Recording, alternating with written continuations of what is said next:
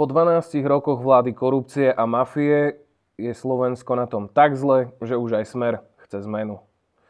Vymenili staré logo za nové a inak všetko zostalo po starom. Smer avizuje, že kandidátka, ktorú predstavili, je výrazne obmenená.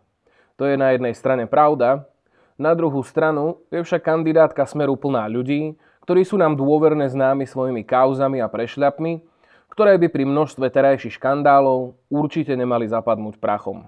Je jedno, že je taký premiér, aký je Martin Kližan tenista. Slabý. Keby mohol, tak tu spraví také harakiry, že by sme všetci uvideli. Popularizátor slovného spojenia padni komu padni to dotiahol až na prvé miesto kandidátky.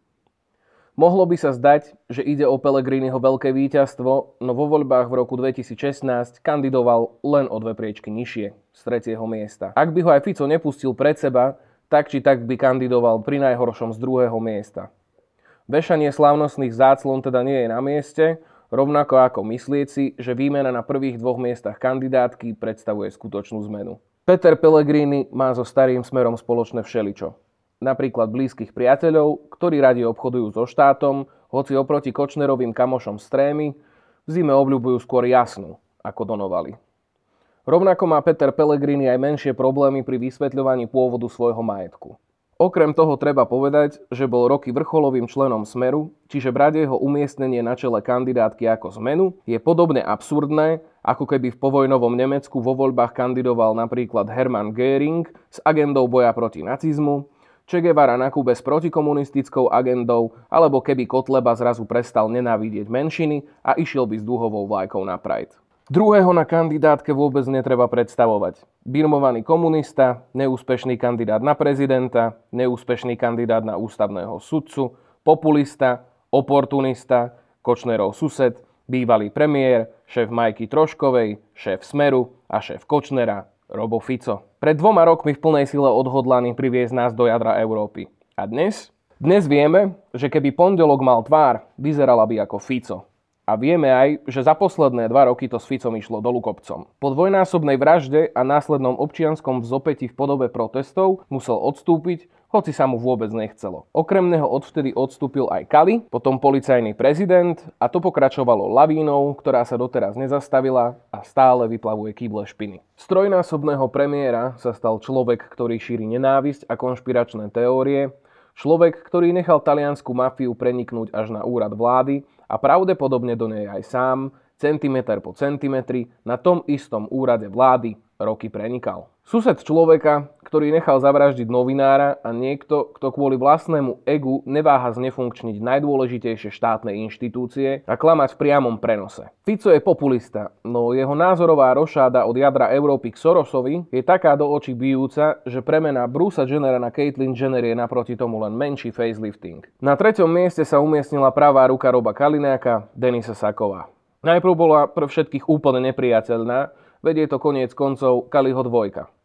Avšak po necelom mesiaci úplného zúfalstva v podobe ministrovania Tomáša Druckera a potom, čo Drucker odstúpil, nastúpila ona a všetci mohli akurát tak držať hubu. Drucker odstúpil možno pre problémy s pozemkami, možno kvôli neodvolateľnému Gašparovi, a možno už len mal dosť. Denisa Saková, čo bola roky Kaliho dvojka, už len jej nominácia na post ministerky vnútra je potom, ako Kali musel pre tlak verejnosti a obrovské škandály odstúpiť, rovnaká hlúposť, ako keby mal byť ministrom vnútra Ivan Lexa potom, ako ho Interpol zatkol v Juhoafrickej republike. Veď ani po zvolení si neudržala čistý štít. Kaliňák v sukni teda svojho predchodcu a učiteľa zatiaľ neprekonal, a tretie miesto na kandidátke Smeru teda nie je prekvapením a pozitívnym už vôbec nie. Sú takí nemasní a neslaní, že by mohli kľudne byť jeden človek. Štvrté a piaté miesto obsadili dlhoroční členovia Smeru a bývalí župani, Juraj Blanár a Richard Raši. Ako to už býva zvykom, ich mená sú okrem strany prepletené aj s mnohými škandálmi. A v prípade Richarda Rašiho aj napríklad s Braňom Mojsejom. Okrem toho je Raši spätý aj s talianským mafiánom Antonínom Badalom, s ktorým síce tvrdí, že sa nepozná, no napriek tomu mu nemá problém odpísať na Facebooku. Najžerivejšou chvíľou v kariére Richarda Rašiho bola však reforma zdravotníctva, ktorú uviedli na afterke po jeho zvolení, a to bol odchod Pavla Pašku z politiky. Najžiarivejšou chvíľou v kariére Juraja Blanára bolo zase jeho nedávne víťazstvo v Eurovízii. Viete, čo je to oxymoron? To je spojenie slov protichodného významu. Napríklad triezvy slota, múdry Danko, neskorumpovaný Fico, spravodlivý Harabin alebo veľkoobchodník s drevom ministrom životného prostredia.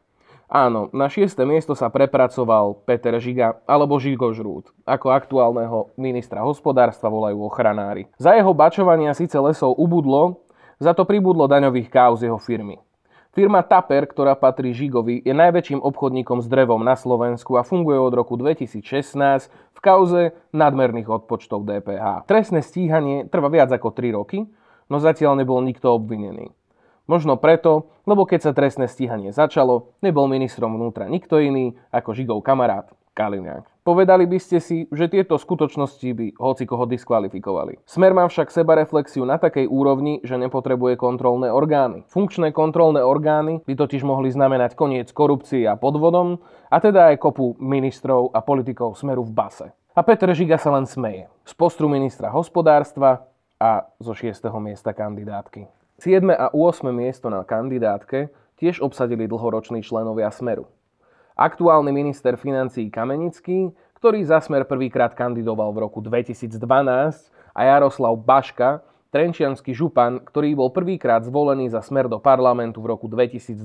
Obaja páni sú nevýrazní ako Andrej Danko na stretnutí členov Menzy, akurát to, že sú nevýrazní, neznamená, že sú nové tváre alebo nebodaj zmena. Keď teda smeráci pranierujú weblavého ako starého politika a sami idú do volieb s agendou zmeny, je to ako keby Mengele niekoho verejne odsudzoval za pokusy na ľuďoch. Na 9. mieste kandidátky je Erik Tomáš. Kedy si redaktor Markízy, teraz Ficov poskok na plný úvezok.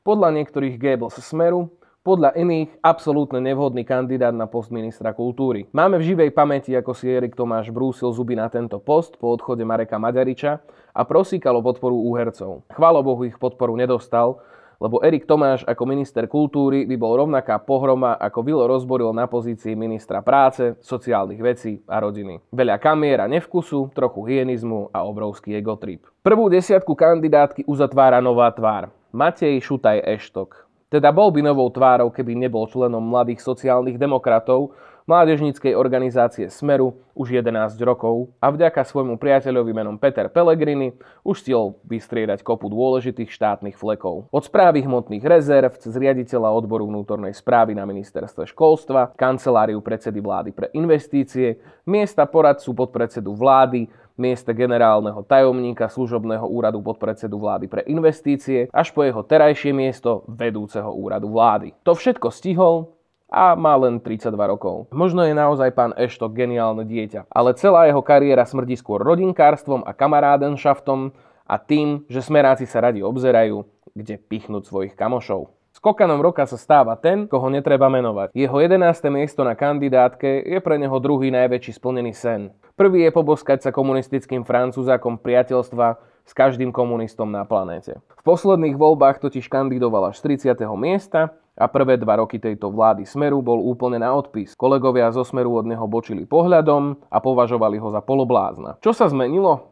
Po vražde Jana Kuciaka a Martiny Kušnírovej bol ten, koho netreba menovať prvý, kto naskočil na Ficovú vlnu dezinformácií. A odvtedy nerobí nič iné, len rozsieva zlosť, alebo obvinuje z hlúposti prezidentku, opozíciu, vlastne kohokoľvek a to zásadne bez dôkazov. Napríklad organizátorov protestov za slušné Slovensko z prepojenia na Sorosa, opozíciu na oligarchov. Nerobí mu však problém posluhovať oligarchom ruským a tak neváha lietať za štátne peniaze na prednášky, ktoré platí napríklad fond Ališera Usmanova. Človeka, ktorý bol v minulosti odsudený za korupciu a majiteľa jedného z najväčších ruských mobilných operátorov a blízkeho priateľa Báťušku Putina. Väčšina ľudí vie, že čokoľvek, čo povie ten, koho netreba menovať, je hlúposť. Problém je, že cieli svoje klamstvá a nenávisť na starších ľudí, ktorí sú na Facebooku noví a nie počítačovo zdatní. Chová sa teda nie ako poslanec Národnej rady, ale ako obyčajný šmejd s hrncami, ktorý využíva naivitu a nevedomosť seniorov, aby na nich zarobil. V tomto prípade však tieto hrnce platíme my všetci, keďže jeho sponzorované príspevky platí Smer, teda sú platené z daní nás všetkých.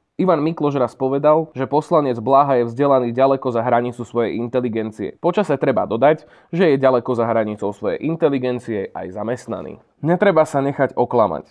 Na popredných miestach kandidátky Smeru sú staré známe firmy a Peter Pellegrini sa môže nafúkovať koľko chce. Do prvej desiatky si pretlačil jedného človeka s pochybnou kariérou a Blaha je na 11. mieste kandidátky. Personálne jednoznačne nejde o nový smer ani o žiadnu zmenu. O všetkom stále rozhoduje Fico, hoci to už rok a pol vyzerá, že melie z posledného.